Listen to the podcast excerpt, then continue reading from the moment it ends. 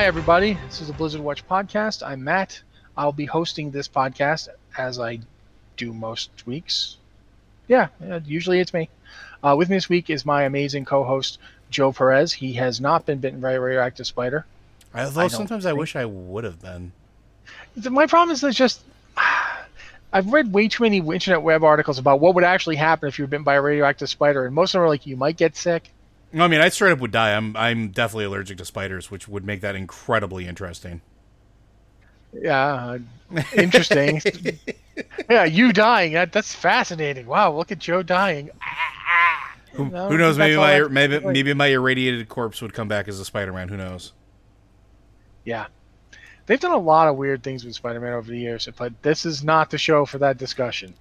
This is the show for talking about Blizzard and its games, because I have to remind myself, don't go off on the Spider-Man tangent. We would talk about comics for hours, folks. We would. Seriously, I'm fighting so hard not to go off about the Spider-Man Doctor Strange team-up comic that I read the other day. But no, we're not doing that. We're not doing that. Blizzard and its games. Let's talk about what's going on in the World of Warcraft. We got a fair amount of emails and questions on Discord this week to go through, so that's nice. Thank you guys very much for sending those. But let's talk about, I think, the biggest story, which they literally dropped on us today, like a half an hour after I wrote the email for the show. They've officially canceled BlizzCon 2020. It will not be happening this year. And there will not be a virtual version of it this year either. If there is a virtual stand-in for BlizzCon or some kind of virtual content hub, it's not going to be till 2021. Yep. And if you're upset or unhappy about this decision, I guarantee you, so are they. I've seen about close to 30 Blizzard people today tweeting about how disappointed they are. Yeah. They're not going to get to see people. They're not going to get to have BlizzCon.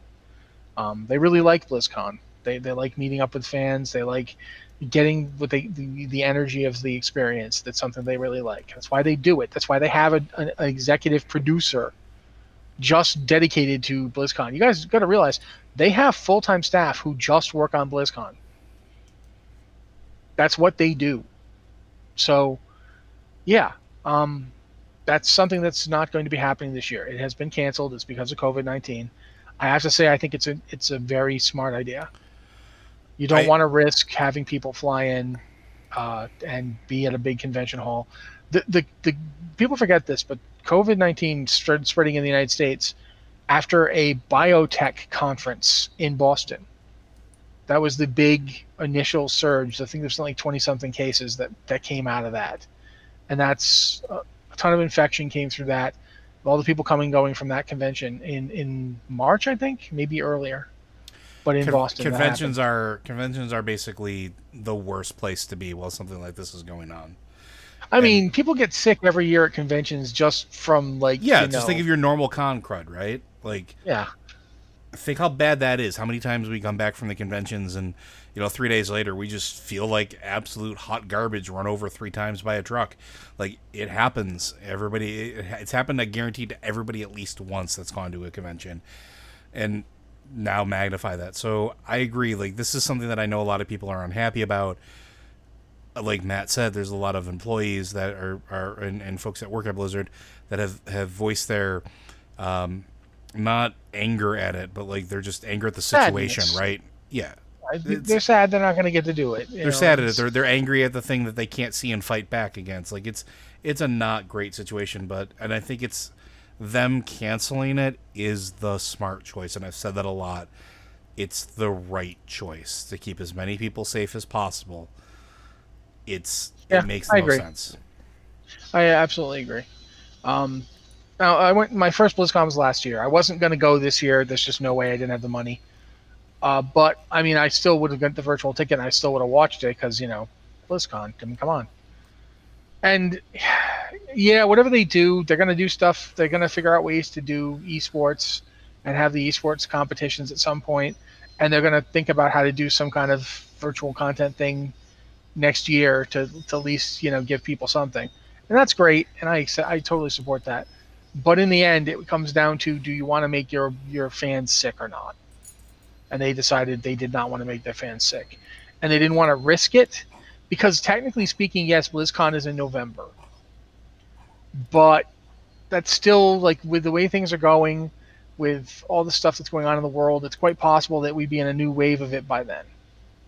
So, yeah, I think we're generally in agreement here that this is the smart move. It's not a fun move, but sometimes you've got to not have fun. Yeah, we don't have to like it, but you have to, I mean, we just acknowledge that it's the right thing. Okay, so there's that situation. Like I said, they dropped that on us, like, literally a couple hours ago. Yeah. They also did, like, last week, one of the things they did was they did a little preview of Oribos. And yeah, up at the top of Oribos, if you have to use stuff like Shaman Farsight to see this. I think I don't know exactly how he did it. I think Mitch said he did it with Farsight. I'm not 100%, but I think he did. He might have used the Hunter ability, Eyes of the Beast, and just flown it up there somehow. I don't know. I think it was Farsight, though. You basically, if you manage to get a look at the very top of Oribos, which you can't actually get to right now, to the place you'd have to be, the Arbiter is up there at the very top of Oribos, and it's motionless. It's doing nothing. And they said in their preview that the Arbiter is dormant. That the Arbiter is currently... The reason that everything's happening with the Maw and the Souls of the Dead going to the Maw instead of going to where they're supposed to go is the Arbiter is just standing there doing nothing while the Fountain of Souls flushes down into the Maw. Flushes down was not the best word there. But you know what I'm saying. What did you think about that, Joe? I thought it was very, very cool. One of the things I really liked about it was seeing some of the screenshots or the pictures of the areas. In particular, the section that looked like it was seats of all four zones. That looked like they were like these weird, I don't want to say like altars, but like pedestals. That was very clearly, one was Ardenweld, one was very clearly Maladreth. Like, it was interesting to me to see how like some of this stuff might play out or wind up becoming something important later on. Like, as we start fixing things, are these going to start playing in? Are we going to start to see like the Arbiter wake up? Are we going to start to see, you know, the representatives from each of these disparate zones come here to sort of plead their case to the Arbiter for the souls? Because that always... Arbitration always was that, like, it's the decision maker, but there's always an argument. There's always a case. There's always two, like, sides of people making the case for why something should be the way it is, and then the Arbiter decides which way it goes, much like a judge. So I'm kind of curious if, as things start rolling along, if we're going to start seeing interactions between the different factions or the different covenants. And if that's going to play out almost like role-playing wise, where maybe they argue, maybe they lobby for getting the certain amount of souls. But I'm super intrigued. And like seeing these pictures, I want to go poke around so bad. I want to see what my shaman site can pick up, because there's got to be tons of stuff to find. But I'm excited. It just did nothing but excite me more. On that subject, because there's actually something I wrote about. One of the things I noticed, it was a small little thing, but it's one of the things that got me thinking about stuff that's got me excited for Shadowlands. And I don't know if this is actually going in. I went into the game and checked, and it's not currently live in the alpha. But you know how like they've been doing stuff like letting Frost DKs have two-handed weapons back? Yeah. And letting monks use the weapons they could use before and so forth? Yeah. They put dual wield back in for warriors as separate from Titan's Grip, where it specifically says, and this has been data mined, it's not live, and it's not even live on the alpha, but it says it allows you to equip one and offhand weapons, which would basically be the return of using one-handers. Interesting. Well, that's something like people have been asking for a while, isn't it, for warriors? They got rid of it in Legion. Because they were like, okay, we're going to make the artifacts, and we have to decide, what is the artifact going to be? Two-handed weapons or two one-handed weapons? What are we going to do? And they went with two two-handers. And I'm not sure that they knew immediately which one they were going to go with, because if you remember the Legion Alpha, the artifact originally was much shorter. And I don't know if that's because they just intended for it to be longer and then it just ended up shorter and then they had to fix it, or if they were like still on the fence about if it was going to be 2 one-handers or 2 two-handers. But it ended up being 2 two-handers, and Titan's Grip ended up winning. And I'll be upfront, I think they made the right choice because Titan's Grip is distinctive and unique to warriors. I agree. And lots of people can dual wield. Frost Knights can do, Frost DKs can dual wield. Rogues can dual wield. Shaman can dual wield. It's not, there's nothing about it that was unique the way Titan's Grip was. That being said, if they can do both, I don't see any reason why they shouldn't, because dual wielding was the Fury Warrior way back in vanilla for like up until Wrath of the Lich King was in its pre-patch. That was it for Fury Warriors. I mean, you could theoretically be a Slam Fury Warrior, and I say this because I was a Slam Fury Warrior in vanilla. Being a Slam Fury Warrior meant that you were super dependent on slam attacks, and you used a big two-handed weapon. But only if you got Sulphuros, Ashkandi, Kalimdor's Revenge, or above. Mm-hmm. When you got one of those two-handers, then you could switch to a Slam Fury build, and then it would do decent damage, and you could play with it. And I did. That was how that was my rating spec for the entirety of original WoW up until Next Ramus, when I switched to a Prot spec because we needed tanks super, super bad. 6,000 in chat says that he thinks, or they think that Death Knight should get Titan Grip and Warriors should be allowed to hold a third two-hander in their teeth. No to the first part, but I've always wanted them to have like a... I actually always wanted them to put three-hand weapons in the game that only a Fury Warrior could use like at all, and everybody else is like, no, I can't even pick that thing up. Like something that looks like Ashkandi taped to another Ashkandi or something. Or, you know, what's the old thing about, you know, the orc has, like, you know, dual-wielding gnomes that are dual-wielding weapons? Two and a half hands, basically. Yeah. But no, Death Knight shouldn't get anything. They got plenty. They're doing fine. Death Knight's just got their two-handers back for Frost, so I don't think they need much of anything, really. They seem pretty strong on the alpha, but, again, I can't pretend that I'm a super expert on it. I play mostly Blood. I don't play Frost, so I don't know. I wasn't one of those people who was like upset that Frost lost its 2H, which is weird because I used to be a Frost DK back in Wrath. I tanked as a Frost DK. That was my tanking spec. Yeah, back when you could tank in all three specs. Yeah, I loved Frost for tanking because the thing is that Blood was, back then, Blood was the big survivable spec. That was the, I have all these tricks so I don't die. Frost was the AoE king. Frost put out so much AoE threat. It was insane. I don't remember why people would tank with Unholy. There was a specific reason to it, and I knew people who did and loved it. But I don't remember what it was. I have never been much of an Unholy DK. I don't think I've played Unholy at all this expansion. Sometimes when I'm doing old content, I'll switch to Unholy just so I can pop Army of the Dead, which, by the way, is why I'm so glad Army of the Dead's going to be class-wide again. Yeah, it needed to be. But in general, I feel like... I honestly feel like this is not a numerical thing. I'm not saying that numerically these classes are ready or done or anything like that. In terms of how much damage they do, how much damage they can take, there's probably lots of room for improvement. But in terms of how they feel to play, every class I've played so far in the alpha has felt good. I've played Enhancement Shaman. I've played... both Unholy and Blood DK. I haven't tried Frost. I'm sorry, guys. Like I said, I don't play it very much. I've played every flavor of Warrior under the rainbow.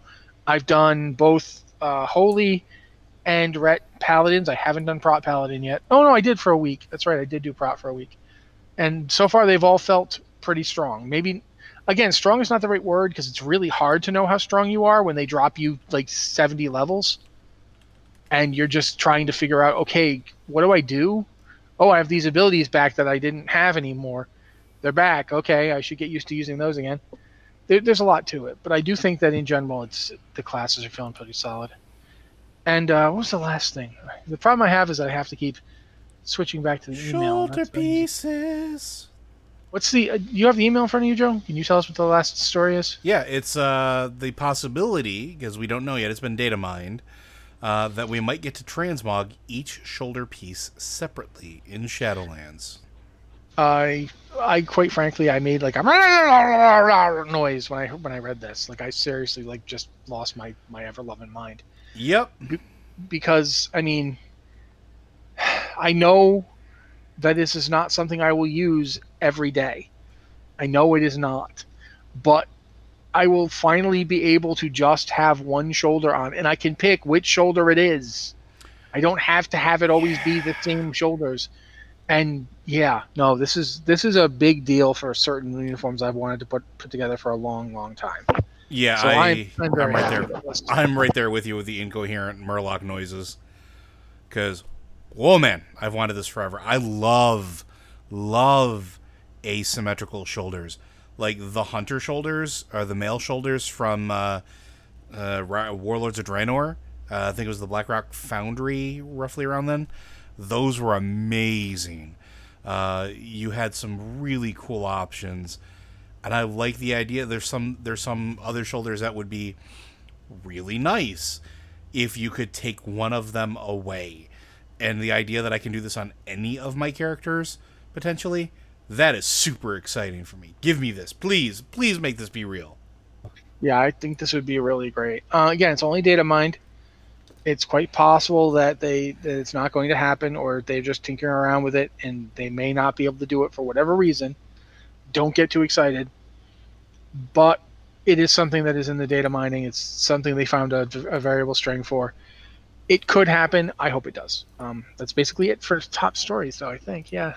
That's all the stories we do have. So I guess at this point we should move on to do some emails. If you have an email for the show, you can either get it to us via sending it to podcast@blizzardwatch.com, you know, the little at symbol, and make sure it says podcast or Blizzard Watch, or so we know it's for the show. Lately, some of you guys have been putting in for either show, which essentially means for this show, because I leap on those things like a wild rabbit. Or depending on if they come in before a Sunday and I get them before he does. This never happens. It has happened twice. Yeah, doesn't happen. He's fibbing. It's not happened. Anyway, however, you send it there, or you can go to our Discord server, and we have two channels. That one is just called like a Q Questions channel that anybody who goes there can use, and the other is a patron Q and podcast questions channel, which is for patrons only. We look there first because that's the whole deal. If you decide to be our patron, we look at there first. So those are places you can go to send us questions for this show. Joe's going to read them for us, so if you don't mind, Joe. Not at all. Question for Lore Watch or Blizzard Watch Pod. Here's my meandering thoughts. Feel free to pick and choose from this, unless maybe you do another topic show on Elements, Spirit, Anima. It's Verdigree, Forsaken Mage again. Hi, Verd. I swapped from Frost to Fire specs this week and was reminded there's a lot I don't know about the elements in character, and have some elemental questions. Why, how do mages and not shaman summon water elementals? Oh man, this is going to get me on a rant. I've never seen evidence of a bargain or transaction. Are they sentient beings controlled against their will, like the Dark Shaman did? You'd think Thrall would have said something about that, right? Can you talk about Spirit and Decay and speculate on their place in Shadowlands? Always yours, Verdigree. I have been lobbying since Burning Crusade that Restoration Shaman should be able to summon a water elemental. There was a brief period in time where we did get the ability to summon, I think it was an air elemental that mimicked our healing, and it irritated me to no end that it was an air elemental and not a water elemental because shaman pull from water. Ugh! Sorry. I've been that has been a thorn in my side for 10 plus years. But mages, I don't know. I don't think they've ever specifically said if they're enslaved to their will or not. Do you remember if they're...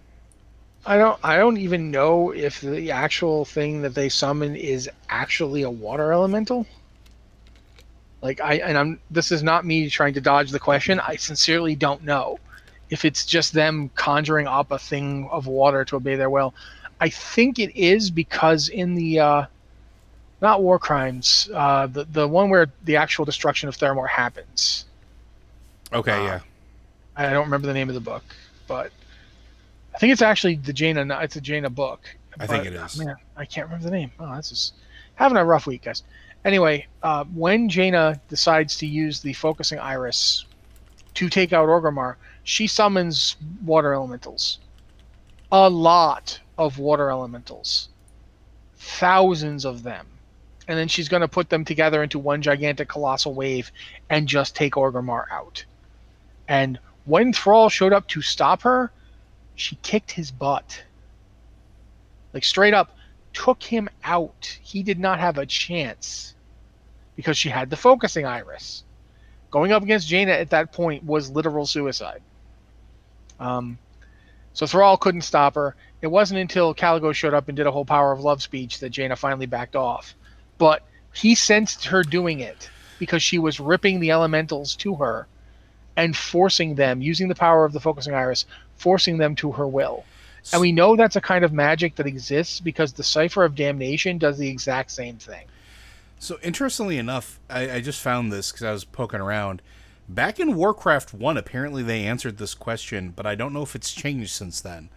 But it sort of feeds into what you're just talking about. It is apparently a elemental simulacrum that mages make and then impart will into. It's not necessarily an actual elemental. That's interesting, if that's still the case. Yeah, I don't remember that, but I mean, like I said, I know that in the Jaina novel, that she does summon water elementals. She uses the Focusing Iris to do it. I'm not saying that she usually does. I have no idea. Like, maybe she doesn't. Maybe it's just some kind of, like, you know, blob of water that does what she wants because she basically created an artificial intelligence for it. I don't know. I have no idea. But I do know that she's done it at least once when she had the Focusing Iris. You know what would really fix this? A class quest. Like, back in the day when they used to have the class quest that you'd go and do something specific to unlock the ability as opposed to just having it. I really miss class quest, by the way. But, like, having something that explains what a water elemental is to a mage, I think would be a really cool quest.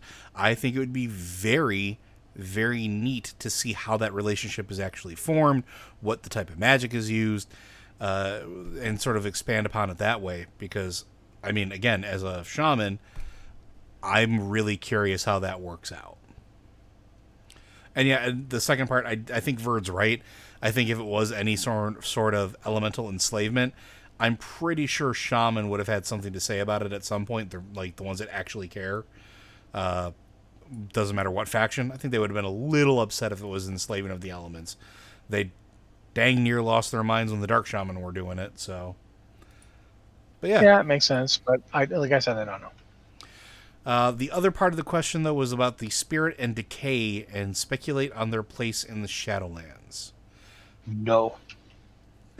I think spirit and anima are going to end up being the same thing. Yeah, I think just words are the same thing. What they call anima in Shadowlands is basically what they call the element of spirit. It's what Azeroth was drawing into herself to achieve full power, to grow to maturity. It's what Draenor didn't have a Titan absorbing, so it's why Draenor's plant life got so crazy. And it's also why their elementals were at peace, because they weren't fighting over table scraps. Azeroth's elementals were trying to get, like, the last dregs of spirit energy for themselves because Azeroth herself was just absorbing so much of it. And I think that's going to turn out to be anima. As for decay, I think that's just another name for the force that is undeath. Yeah. It's the death force. It's, you know, the force that through the green fuse drives the flower, drives my green age, that blasts the roots of trees is my destroyer. It's that force that blasts the roots of trees, that blights things, that destroys things. It's just anti-life. It's undeath. That's what it is, in my opinion. But we haven't seen anything yet. But maybe we'll find out more. Who knows? I'm sure we'll get something that explains a little bit more in depth of where decay falls into that place, because it seems like a couple of the realms actually deal with that. Who knows? Our next one, question for Blizzard Watch Pod. My first introduction to an MMO was EverQuest ROK expansion. I was 12 and so happy to have something like this because I didn't have any friends who played D&D, and it wasn't any fun to sit around and play with myself. However, I never maxed the character and quit around Planes of Power just because I was overwhelmed with all the different stuff to do. Which brings me to my question. Do you think World of Warcraft has hit the glass ceiling of attracting new players? I agree that Shadowlands seems to be addressing some of the hurdles that new players face, but at the end of the day, we're playing a 15-year-old game with 15 years of information to digest. Thanks. P.S. I finally figured out how Patreon works with Discord, so I hope to be a participant in the questions asking moving forward. Tan, the man of many alts. I don't know. Do you think that they've peaked? Do you think that there's too much to do? Do you think that they're hitting the limit of new players? I think they've actually said on a couple of occasions that they go through some pretty big cycles in terms of players, and that World of Warcraft has lost more players than other games have ever had play them. Mm-hmm. Like there's been something like, and this is going back to I think the Cataclysm era. There's something like 100 million individual accounts. Like that's not active players, that's individual accounts. That's like. And I think it's something along the lines of if you took away the people who were actively playing at that time, you'd have something like 92 million accounts that weren't playing. And again, that's close to 10 years ago, if not more. Since then, it's who knows? They've stopped really keeping track or telling us about it anyway, so it's impossible to know. I think Blizzard definitely knows they're in a situation where World of Warcraft is not pulling in tons of new players. It pulls in some. And I have no idea how many. But they definitely are making adjustments to try and make it easier for people to come in and just start playing and immediately get to the place where they play with their friends. The level squish is one part of that. The leveling changes is another part. But at the same time, like the whole reason that WoW Classic worked for people and it worked so well is nostalgia. Yeah. People wanted to play the game they played in 2004. So to a degree, I think that's WoW's strength, not a weakness. It's not something that WoW, people don't look at WoW and go, wow, there's just too much stuff to do. I think they more are like, you know, I want to do the stuff my friends are doing. And I think that's what the changes are. Well, I think the other interesting thing too about it is you have to understand, or at least look at the cultural phenomenon side of WoW, because back when WoW was really hitting its big stride, which I mean, I really want to say started around Burning Crusade and then really like hit in Lich King, it was everywhere. There were commercials all over the place. There was products everywhere. This is before Jinx was a thing, at least as a sole proprietor for Blizzard stuff. There were all these companies producing World of Warcraft everything and getting them into as many stores as they could. And it was saturated so many places that it became just like a part of cultural, like just normality. I often talk about when I was in school for architecture, we studied a book, I think it was called like the 12 legendary icons of Western civilization or whatever it was. And it was all these things that were like these massive, big influences on culture at various points. And we're talking about like things like blue jeans, Superman comics. These were things that are listed as like these pillars. If that book was to be rewritten or if that study was to be redone, WoW would absolutely be one of those pillars because it was everywhere and it exploded. And like this huge amount of popularity, like you had all those Mr. T commercials, you had the Will Shatner commercials, you had everything in between that like it was so quotable and quick and everywhere. And they peaked on attracting new players during that time. Now it's not about attracting new players at all. It isn't. It's about getting players to come back. And like Matt said, the reason that WoW Classic is doing so well is there's a nostalgia factor where players wanted to play that game that they wanted to play in 2004 again. They want to relive some of those memories. But you also have the people that want to come back and play with their friends but don't necessarily want to go through all those catch-up and hassles that they need to get to that point again. So now they're streamlining coming back. They're streamlining pick up and put down gameplay. That's why there's so many things to do. That's why there's things that you can knock out in 10, 15 minutes or half hour or an hour, or you can spend 14 hours a week raiding. You have options. It's to give all of those players that built accounts, you know, like Matt said, at one point, maybe 100 million accounts are out there. Not active, but they could be logged into or recovered or done whatever with. Those players could come back if something entices them. And it's, so again, it's not about getting new players. It's about keeping old players coming back. And I can't say anything because I'm one of those old players. I still play and I love the game. It's got tons of stuff for me to do. But I know I have tons of friends that come back to this game periodically every time they make a change. Like, I have friends that haven't played since before Legion because they thought it got too complicated. Legion and Battle for Azeroth was too much for them. They didn't want to keep up on artifacts. They didn't want to keep up on grinding artifact power. They didn't want to keep up on Azerite gear. It was just too much. Now they're talking about Shadowlands. I've seen more of my old friends log in the last couple weeks prepping for Shadowlands, just on the promise of the way of things to make life easier for them to get back up to speed. It's working is what I'm basically trying to get at. So, yeah, that's all I got on that one. Do you have anything else to add to that one? No, go. Sorry. No, next. It's cool. I'm perfectly happy. Hello, awesome watchers. LD Soth here. I saw the image of the Arbiter posted on Twitter by Mitch, and I couldn't help but notice the strong resemblance to the Diablo 3 Angel High Heavens aesthetic. I know Rossi joked a while back about his improvised theory of Blizzard's shared universe. I don't know that I have a question about this so much as bringing up the comparison to give Rossi fuel for wild imagination fun. Do you want to start on that one, or do you want me to finish out the second part of that as well? You should finish out the second part.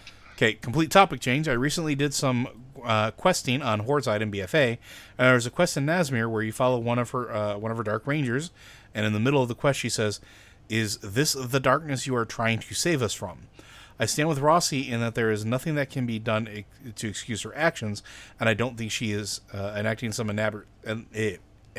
elaborate scheme to save Azeroth, but I'm curious about what this line means. Is she using this as a means of fostering loyalty? She saved the Dark Rangers from a gruesome fate, so now they owe her? Or is it simply that Sylvanas is convinced she is saving us all by killing us all? After all, every good villain believes they are the hero. Thanks, LD's off. So go ahead, I need to take a breather. Woo! I mean, for the first part, I mean, I've talked about the whole, the quote-unquote shared universe idea. It is not meant to be taken seriously. I do not think that Diablo takes place in the same world as World of Warcraft. I don't expect they'll ever do a crossover between the two games or two franchises. But it is kind of funny to think about how, like, the angels in Diablo, especially after Diablo 3 and 4, even Diablo 2, if you look at Tyrael and Diablo 2, how similar they are to, like, beings like the Arbiter, to the Naru and other things like that. Crystalline entities of pure light, and the Arbiter bears a really close resemblance to the various archangels, like Uriel and so forth, in Diablo 3. So it's not an exaggeration to say that there is a certain artistic debt there that they both draw from, like, you know, similar traditions, of course. But I think it's interesting, and I do think it would be kind of cool to speculate about. I don't think we have enough show. For me to really speculate about. That's what Lore Watch is for. Mm-hmm. But I did want to point out that, yeah, it's something I've said before in the past, primarily in jest. Because I don't think that this is the case. I don't think that you are.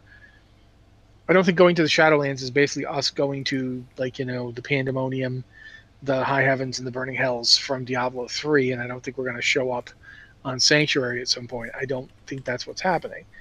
But you could do it. You could make a case for it if you really felt like it. There's a lot of wiggle room there. If you look at the Wrath short from Diablo 3, which came out in 2012, again, that the short did, it's very... The art style for the various archangels is very reminiscent of the Arbiter. Not the Jailer. The Jailer looks distinct, but the Arbiter definitely looks like one of those archangels. So it is something to look at and think about how they got there with that design and what exactly is happening with it. What's the second part? The second part, Sylvanas? Yeah, the darkness where the quest. And I know which quests they're talking about. In Nazmir, there's a point where you are essentially following around a Dark Ranger and helping clear out some of the blood trolls. And there's a moment where she basically says, "Is this the darkness you're trying to save us from?" And the question is that how Sylvanas is fostering loyalty? She saved the Dark Rangers from a gruesome fate so that they owe her, or is it simply that Sylvanas is convinced she is saving us all by killing us all and essentially proselytizing? So, what do you think it is? 'Cause I have feelings about that. Honestly, I don't know if it's as manipulative as one might think, because I think to a certain degree, some of the most dangerous followings come from people who are sincere in their statements. I think Sylvanas does think that this is all justified, that the world is messed up and she's doing what she has to do to free us all from it. And we've heard that before. We heard that from the Infinite Dragonflight all the way back in BC. We will shatter the bonds of this clockwork universe. I think Sylvanas definitely sees the cycle of life and death as a prison. Oh yeah. And it is one we're trapped in, so she wants to break it. And so working with the Jailer benefits him and his goals and also benefits her. But we don't know exactly what's going on or how things got to where they are. So I'm not prepared to try and make a sweeping statement about it at this time in terms of, is Sylvanas using this to... I think she is using it to engender loyalty, but that doesn't mean she herself isn't genuine about it. You can mean something and still use it to your advantage. So I would argue that she is using it to her advantage to get those that will listen to her and accept what she's saying on her side. That doesn't mean she isn't also using it as propaganda. Yeah, no, absolutely. One, I think that she is absolutely using it to her advantage, but I've been thinking about this since the Dark Shore stuff, not the scenario thing, but the actual story leading up to it, where if you're Horde, you're going through and resurrecting fallen night elves, and it always interested me why they said yes. Because they very specifically had a choice. And you know this because when they reject you in the questing, you have to fight the wisps. You have to fight them. They can choose not to accept undeath, right? And I'm always wondering if what they see when they're in that state, because they haven't moved on. They're not quite in the Shadowlands yet. They might be in that weird in-between area that we go to as players or something like that. But where do they go? Are they cut off because of how everything is working, that all they see is darkness? So when Sylvanas says, "I'm going to save you from this darkness," or "I want to save everybody from this darkness," it's something that they can buy into, not necessarily because it is the truth to them. They know what it is. They see the darkness. I've always wondered that, and this quest in Nazmir sort of feeds into that a little bit, where they know what it is, or at least they've heard of it, or they have a memory of it to a certain degree, but maybe they don't know completely. Maybe they don't see it completely. Maybe it's one of those things where she's using that sort of hazy fogginess that some of them talk about, where they don't quite remember everything just right from when they were dead, to say, "Hey, you don't remember everything? Well, that's because things are dark. Here you go." So I think she's using that to engender loyalty, absolutely, because it serves her purpose, but that doesn't mean she doesn't believe it. So all right, our next question. "Hi, Watchers. Hope all goes well during the current situation. First off, okay, less full-on theories as in Jeopardy. Phrase it in the form of a question. Been a bit since I could catch up on the podcast. I got my listen on for the past few days. 3rd edition Gamma World? Is it a bad copy of a chill rule system? I took it as I recall, a large supplement for those that purchased it and a couple articles in Dragon. It was the game that drove my group to the hero system, the second slowest system in the world next to the Rollmaster system, though the failure charts for that system were hilarious. At least we had Twilight 2000. Okay, that was maybe the... Yeah, I'm sorry, I can't talk today, folks. Okay, that was the maybe last rant. As for a question, what rule system you always wanted to try but never got a chance? For me, it was the Deadlands system. The nearby group just ended and fell apart before I could get into it. Stay thirsty, my friends. Easy target. Not exactly a Blizzard question, but it's there. You insulted Gamer World. I'm extremely upset with you. What's that? Also, he insulted Gamer World. You heard him. Don't be insulted. I'm mad. Gamer World was cool. Gamer World was always really weird. That was the thing about Gamer World from the very first edition of it. The first edition of Gamer World basically was a hardcover that looked like one of the AD&D hardcovers, and it was extremely weird. And it was always weird. That was the thing about Gamer World.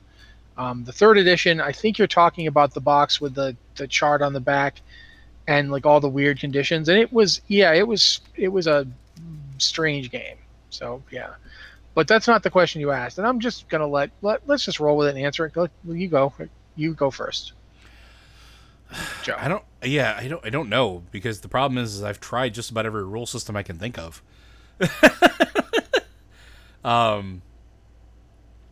Yeah, tell me all about that Talislanta game you played.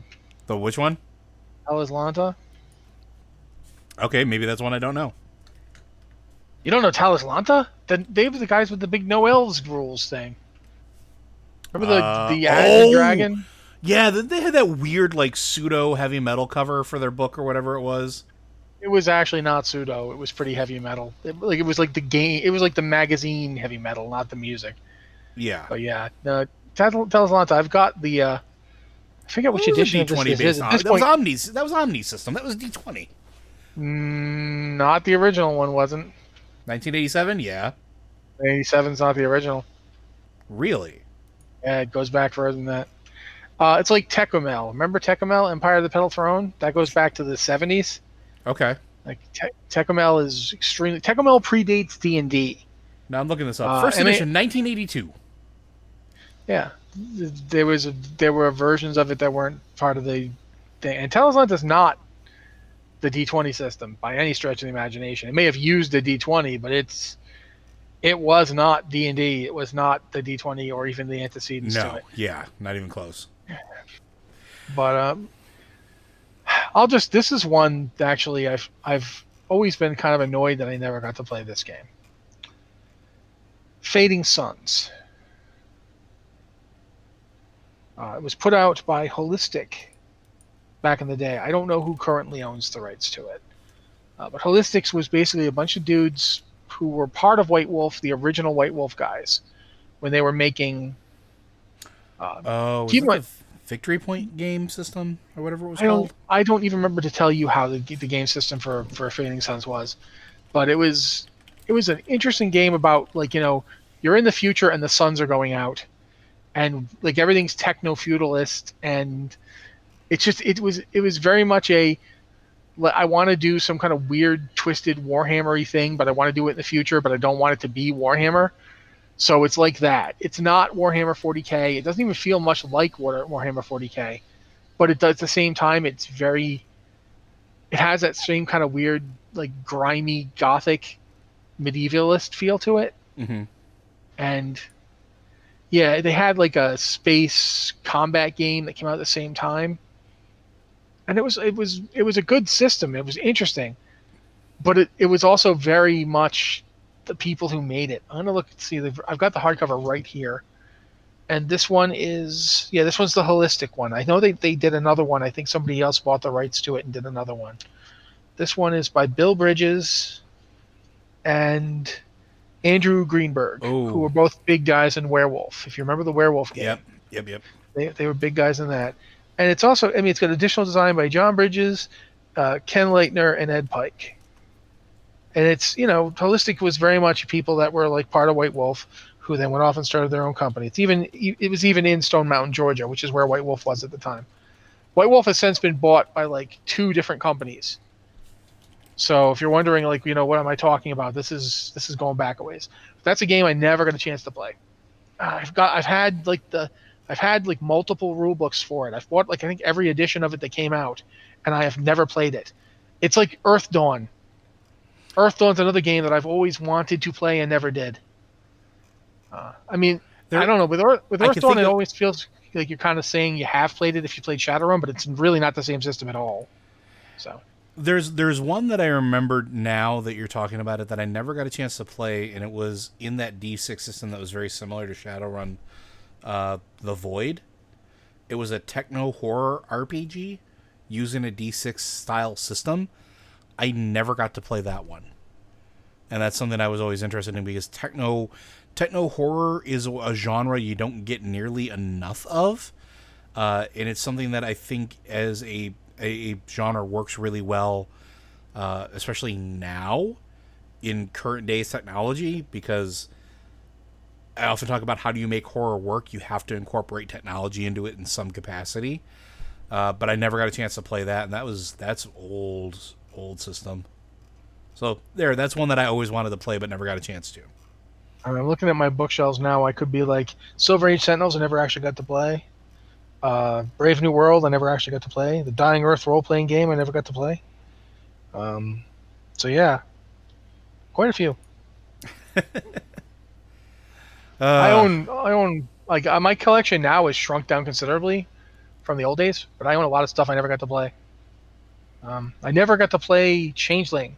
I only got to play Mage, Vampire, and Werewolf, and then Exalted. And I don't think I ever actually got to play any of the three A's, Aeon, Aberrant, or Adventure. I don't think I get to play any of those. Aberrant was weird. I actually loved Aberrant just as a system for creating superheroes. I didn't care at all about the world, and I ignored it, but I loved using it to create superheroes because it worked really well. Oh, that's fair. Yeah, but it was just like, you know, I didn't care. I got really tired of the White Wolf thing where they're always like, it was always something to something, and it was always like, you get to be a powerful thing, but you can't actually do anything because of this thing.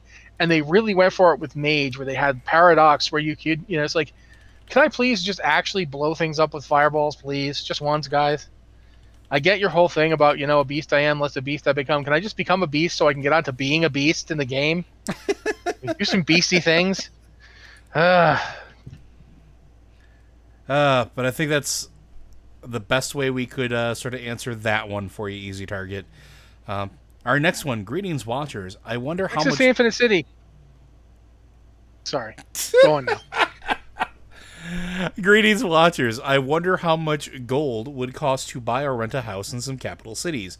By now, the NPC, where I typically spent a little fortune in repairs, probably have a palace somewhere already. Keep up this awesome podcast. Regards, Mahara Silverspring, Undead Priest on Agara EU. I find myself wondering if that's actually meant to be like just literally like throwing something in a wood chipper.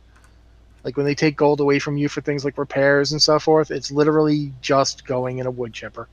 It doesn't go to anybody. It doesn't accomplish anything. It's just getting it away from you. Listen, 15 years of war, had taxes, man.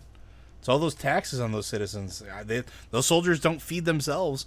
Stormwind didn't rebuild itself with no money. We funded that. Well, to be fair, they did, you know, deliberately cheap out at the end there, so they kind of did rebuild themselves with no money. Well, that was the first time. I don't know. I always thought that's a good question. Do you think that some of them would be more expensive to live in than others? Do you think? I mean, on the one hand, absolutely. Would be super expensive. On the one hand, maybe, but on the other hand, it's like you say you lived next to the park at one point. Oops. Sorry about your house. The dragon destroyed it.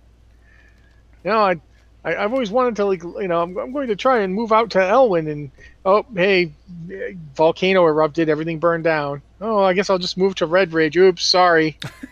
Orcs invading. Everything's weird. Dragons. Okay, fine. I'll go to West. Ah, what the bloody heck? So yeah, there's no.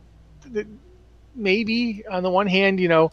As you pointed out, tons of war and reconstruction projects don't cost a lot of money. We just We just lost a whole bunch of people in the most recent war, and that probably wasn't cheap either. Didn't an entire fleet get destroyed? Like two entire fleets? Two entire fleets. So yeah, that's those things got to get rebuilt.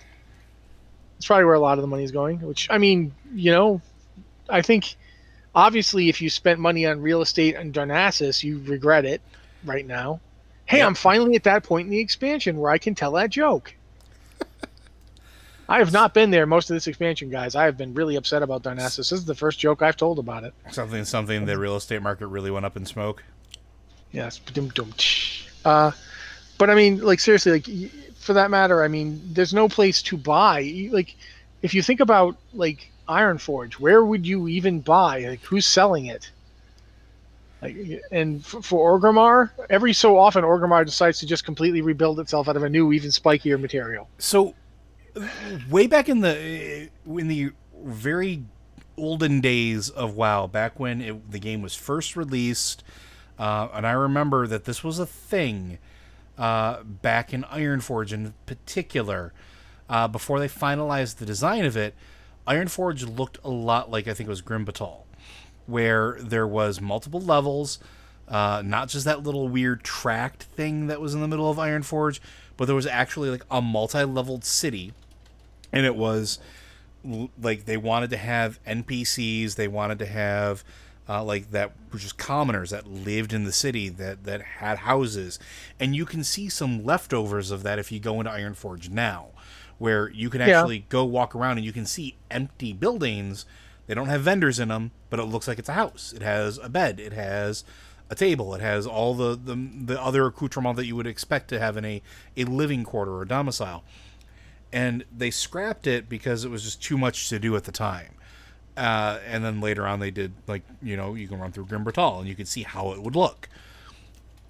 I always thought it would be fascinating to have a city like that, especially after I started playing like Final Fantasy XIV and interacting in some of those major cities a lot more.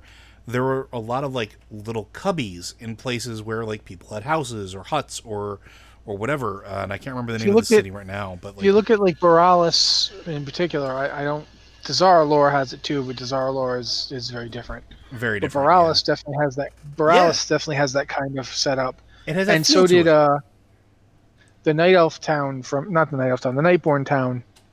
Suramar had those kind of areas and sections. And I do think it's something that they've thought about doing, and they've incorporated into newer stuff to a degree. And I was going to say the most logical following off of that is, I know that this question gets asked sometimes in relation to player housing in WoW, which I don't think we'll ever see. But yeah, I don't know, because I don't know where they would put it. I don't know where they would. At this point, it's sort of like this weird micro version of whatever we're looking at. Like, Stormwind in actuality is massive, and we as players see very small pieces of it. So, but when you see depictions of it in like, or listen to depictions of it in audiobooks or read about them in books, it's more akin to what we saw in like the Warcraft movie. So you got to take the game part with a grain of salt, I guess, as well. All right. Greetings, watchers. The quality, either visual and story-wise, presented in the current cinematics in Warcraft is awesome. I would love that Blizzard made an experimental animated TV show, seasons with 8-10 episodes with 40-50 minutes. What stories would you like them to present in this format?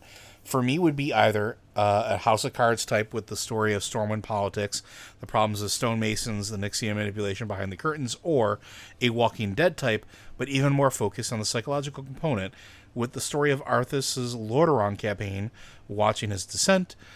We could see Andorral and the other villages being lost, culminating in the Calling of Stratholme for the first season finale. That's a very interesting question. What do you think? I'll tell you right now. I'll tell you what I was thinking. I want them to go back to Diablo, the first Diablo, and make some kind of animated series about that. I mean, that's been rumored forever. They're going to do some Diablo series of some kind. This is hardly a new thing. But the reason I want them to do the original Diablo, the events of the original Diablo, is they don't make any sense. No, they don't. And partially that's because they had retconned and so forth, but I want in reason, in story, why Aiden thought sticking that thing in his head was a good idea. And I get that, you know, Diablo was twisting him the whole time. And I get that he, you know, he was like, you know, convinced that it was the only way to contain him. But I want to see that. I want to watch Aiden go from fairly noble son of a king coming back home to finding out everything's been destroyed and messed up to guy who kills his own brother and then decides to stick the magic gem in his own forehead. And also, canonically, he had two people with him. And they were just, I guess they just kind of stood there while he jammed that thing in his head and were like, okay, well, you know, you want to jam that in your head, I guess none of my business. I'll just get corrupted and go do evil stuff too. I would love to see it. I'd love to see the story. I want to see it unfold. I want to see how this happened, how we got to this decision as a good idea. Obviously, it wasn't a good idea. It was a very, very bad idea. But I would like to watch, you know, as Aiden's like, yes, this is the only way. You know, and for that matter, then you'd get the whole setup for Diablo 2, which I think would make an amazing series. Like, if you're going to do a Castlevania-style Diablo series, doing the first season, you could do, like, the original events of Diablo as the first season. And it'd be the kind of first season where, at the end, all the main characters are gone. Like, they're not. They're either dead or corrupted, and the city is destroyed, and everything is just dark as heck. And then you go into the second series, and it's all new people trying to track down the people from the first game and stop them. And it's like, it's become iconic to the point where all the Torchlight games did this too. Like the second Torchlight game, Torchlight 2, is basically the character from Torchlight 1 is now a villain. And it's like, yeah, it's Diablo 2 again, guys. You're making Diablo 2 again. You made it before and you're making it again.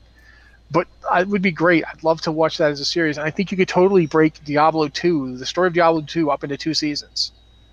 Like, you'd end the first season at the Tomb of Tal Rasha, and then you'd go into the second season, and it would end with the World Stone being destroyed.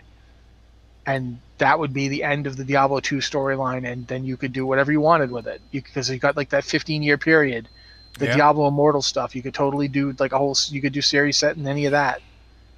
But that's what I would want to see. I want to see the original storyline of Diablo. Make me believe that Aiden actually thought this was going to work. Yeah, I can see that. For me, I mean, I'm going to go with Warcraft on this one. But I would like to see, since they're not canon anymore, the comics and the manga revisited. I'd like to see them cleaned up, retconned a little bit, and have those stories brought to an animated screen.